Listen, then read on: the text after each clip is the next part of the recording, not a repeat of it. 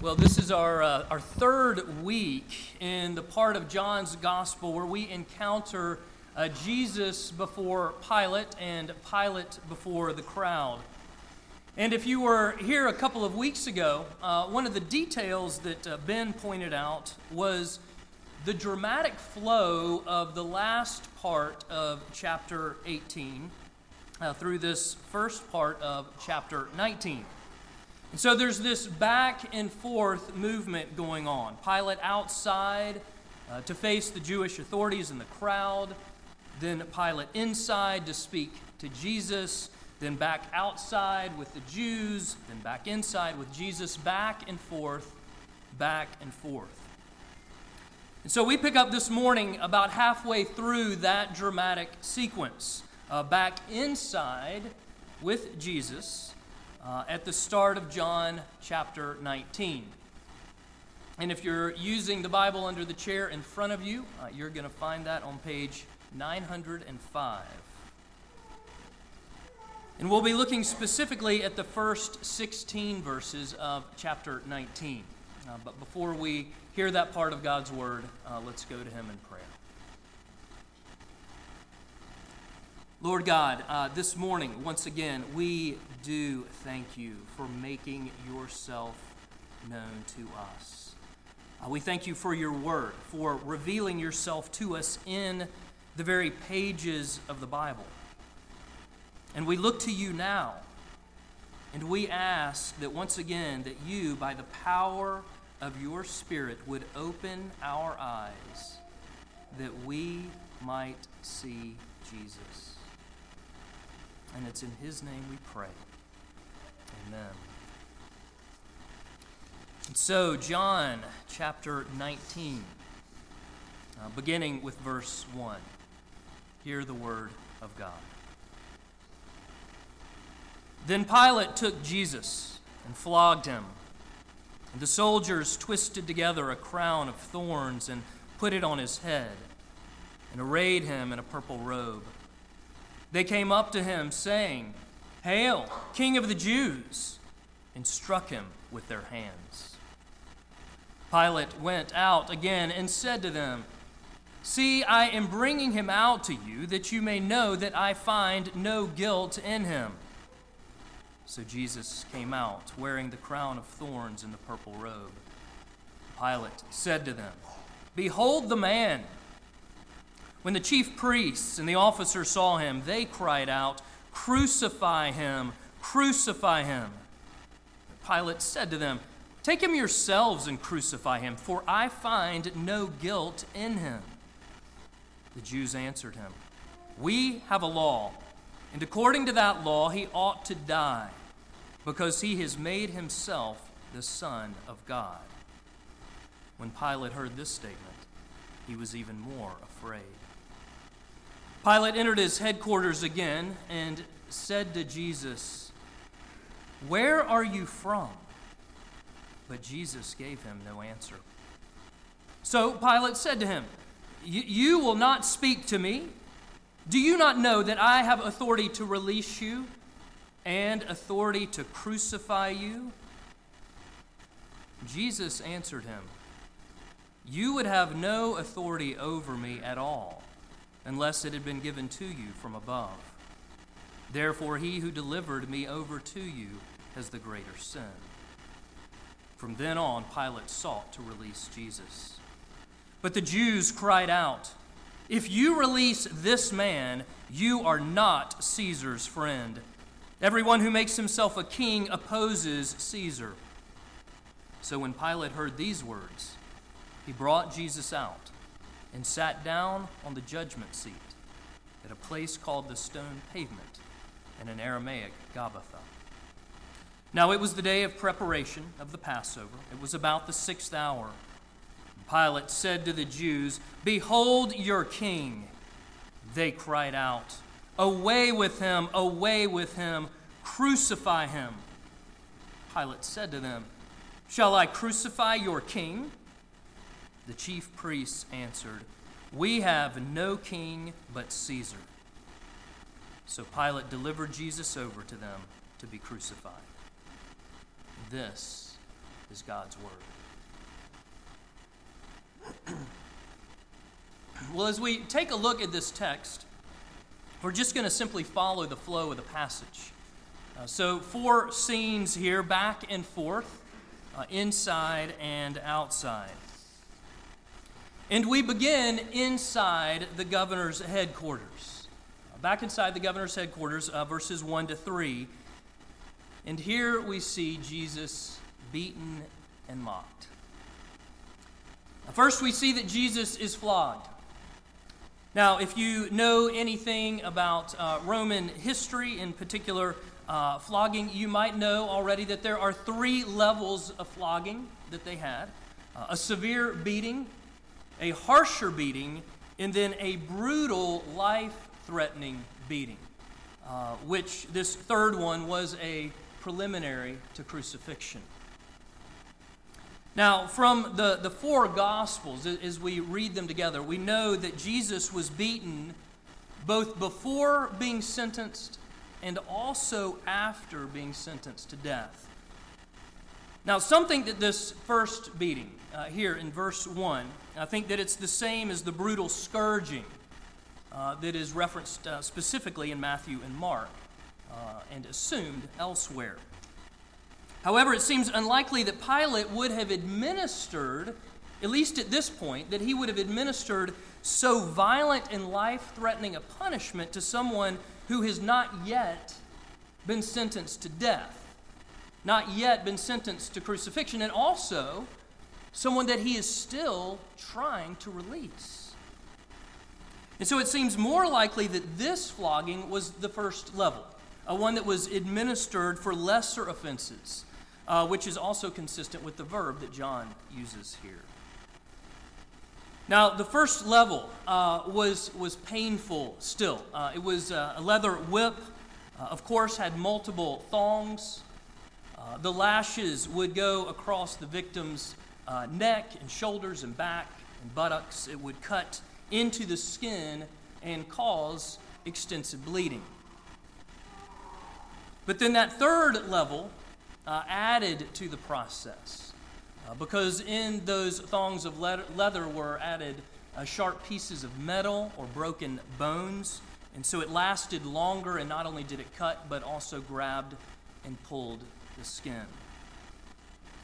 So we know that Jesus suffered both types of flogging. Uh, here he is severely beaten, no doubt. We also see that Jesus is given a crown of thorns and a purple robe. Uh, purple, of course, being the color of royalty, uh, the crown uh, being a sign of royalty. Now, some of us that have been around the church for some time, we, we might become used to just thinking of this crown of thorns. Maybe we've become a little numb to the whole idea, but I, I don't want you to have in mind some innocuous laurel wreath because that's not what it was.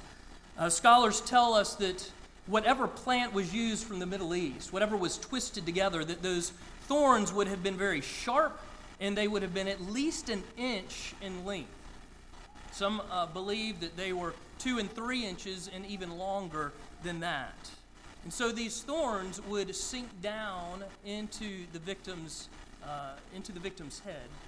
And, and not only painful, but also, again, uh, causing severe bleeding and distorting the face. Well, the soldiers not only crown and robe Jesus after flogging him, but they also berate him with mocking homage. And then they strike him over and over with their fists. And we read elsewhere, uh, even with a wooden staff. Now, if you remember back to last week and the week before, Pilate has already tried to release Jesus, but, but to no avail. He's been unsuccessful. And so now he hopes that this beating is going to be enough to appease the Jews. And so we now go back outside, outside before the crowd, uh, shifting into verses 4 to 8. But instead, here we see that the tension escalates even more. And so Pilate, uh, continuing to seek to let Jesus go, he brings out the bloodied and beaten Jesus with this crown of thorns and this makeshift purple robe. Pilate presents him to the angry, hateful crowd, saying, verse 5, Behold the man. Now, now what he is saying here, I mean, Pilate at this point is annoyed and frustrated. And so, what the governor is basically saying is look at this guy. I mean, come on. Look at this poor fellow, this, this harmless fool. He's, he's a threat to no one, not you, not me, not the government. Get over it. Let's move on and let him go. But the religious authorities will have none of it. And they began to cry, Crucify! Crucify him! So Pilate is just at the end of himself. And so he tells them, knowing very well that they can't do it, You take him yourselves and crucify him. And then, for the third time in this larger narrative, for the third time, verse 6, Pilate declares, I find no guilt in him. He's innocent. But the Jews demand that Jesus must die. He must die according to their law because he has claimed to be the Son of God. A charge of blasphemy. Now, Pilate doesn't care about the charge, he doesn't care about their silly little religious laws. However, what they've just said, it spooks him, it haunts him it begins to undo him. Uh, verse 8 When Pilate heard this statement, he was even more afraid. That's right, he was even more afraid. You see, Pilate was already afraid. I mean, for one, he was a superstitious pagan, as were many Romans in the day. He, he lived in fear of, of somehow angering the gods. Further, as we learn in Matthew's gospel, Pilate's wife has had a bad dream about Jesus, and she has warned Pilate, have nothing to do with this innocent man. And so he's spooked. Once more, Pilate takes Jesus aside for questioning. And so we move back inside now uh, to the governor's headquarters. Uh, back inside, verses 9 through 11. And here we see who's really in control. And so it begins with an apprehensive Pilate asking Jesus, Where are you from? Who, who are you? And Jesus doesn't say anything, doesn't answer. And so Pilate's fear quickly turns into exasperation. Hey, hey, I'm in control here. Who, who do you think you are not talking to me? Don't you know who I am, what, what power I have? I have the power to crucify you. And then the bloodied, beaten Jesus looks Pilate in the eye and speaks as the one who is really in control. Verse 11 You would have no authority over me at all unless it had been given to you from above. Jesus instructs Pilate. He explains to Pilate that God rules over all, and that Pilate's authority, it's merely been entrusted to him by God. So now he's back, back to being spooked. Continues to seek to release Jesus. And so finally we move back outside. Outside once again before the crowd. Verses 12 to 16. And here we see the drama quickly head to its inevitable conclusion. I mean, there's no way that these religious authorities, no way they are going to let Pilate release Jesus. Verse 12 If you release this man, you are not Caesar's friend. Everyone who makes himself a king opposes Caesar. And so we can hear it loud and clear.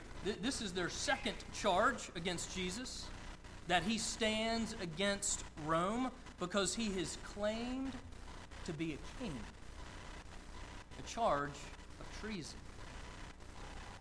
And we can also hear their threat against Pilate. Hey, Pilate, you, you don't want to be seen as a traitor, too, do you? Uh, you wouldn't want word to get back to Rome now, would you? What would Caesar say? What would he do? Pilate can hear it now. You mean you had a man in front of you on a charge of making himself a rebel king, and you let him go? What sort of governor are you? This is a place of honor. You are supposed to be loyal to Rome. I will have your life for this.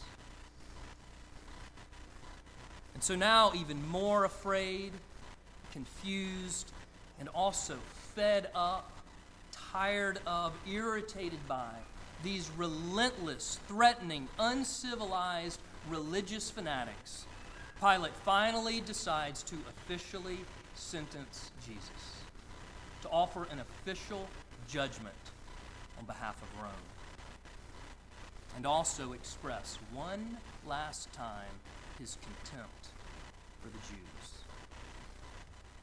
So, picking up verse 13, he brought Jesus out and sat down on the judgment seat. And then Pilate derides the Jews. Verse 14 Behold your king. And they cry out, Away with him, away with him, crucify him. Pilate said to them, Shall I crucify your king? The chief priests answered, we have no king but Caesar. And so Pilate delivered Jesus over to be crucified. And so Jesus has now been sentenced to die on a cross. Sentenced to die on a cross. But, friends, this is the very purpose for which he came. So, back in John 12, back in John 12, Jesus entered Jerusalem. You remember the triumphal entry. It's really just a few days ago in the story. And Jesus declared, The hour has come. That is the time for him to die. The hour has come, and for this purpose I have come to this hour. And last week, John 18, Jesus says to Pilate, For this purpose I was born, and for this purpose I have come into the world to bear witness to the truth. You see, Jesus came to die, and his death reveals the truth. The truth of our damning sin, and the truth of God's redeeming love. I mean, we see here in this passage the severity of our sin. The severity of our sin is on clear display before us. We see it in the soldiers, in Pilate, the religious authorities, the crowd. We see what, in the words of one scholar, turns out to be an ugly catalog of human hatred, brutality, cruelty, violence, we see our own sinful hearts in each of them. And we see that the horror and ugliness of sin is far more insidious than we could ever begin to imagine. And you know, it looks the same today as it did back then, and as it did all the way back in the garden Genesis 3, the fall humanity. Whether it be our grasping to be like God, in control of our lives, a form of blasphemy, or our rebelling against his rightful rule over us a form of treason. I mean, they're the same two perversions at the heart of sin that, is, that have always been at the root of every sin. And first seen in Adam and Eve. Well, here in John 19, though innocent, both the charge of blasphemy and the charge of treason are leveled against Jesus. They're leveled against Jesus, and though not guilty, Jesus takes the punishment for these charges. He takes the punishment for these charges so that we, who are guilty, don't have to. And thus, the amazing, redeeming love of God is revealed. A self giving love that suffers in order to save. In seeing this, seeing Jesus, seeing in Him what our God is really like, oh, it should fill us with awe, with relief, with gratitude, with joy. Okay, think about it this way for a moment. Think about a glass of water. I often have one up here. All right, now we'll illustrate. Well, are you a, a half empty or half full kind of person? Maybe it depends on the day. But, but let, me, let me give you a, a different uh, perspective on this. It's, uh, it's, it's an illustration uh, that takes a different angle and one that has been quite helpful to me over the past several years. Uh, it comes from Pastor Milton Vincent uh, who puts it this way Viewing life's blessings as water in a drinking cup, I know that I could discontentedly focus on the half of the cup that seems empty. Or I could gratefully focus on the half that is full. Certainly, the latter approach is the better of the two. Yet the gospel cultivates within me an even richer gratitude than this. You see, the gospel reminds me first that what I actually deserve from God is a full cup, one churning with the torments of his wrath. This is the cup that would be mine to drink if I were given what I deserve each day. With this understanding in mind, I see that to be handed a completely empty cup from God would be cause enough for infinite gratitude. And if there were merely the tiniest drop of blessing contained in that otherwise empty cup, I should be blown away by the unbelievable kindness of God toward me. But that God, in fact, has given me a cup that is full of and overflowing with every spiritual blessing in Christ, and this without the slightest admixture of wrath leaves me truly dumbfounded with inexpressible joy. Because you see, it's the truth. It's the truth about our damning sin. It's the truth about God's amazing love. And in seeing that, in really seeing Jesus, we truly see the love of God. Because ultimately, love is a person. Love of God is a person. And he is standing right in front of Pilate. But Pilate doesn't see him.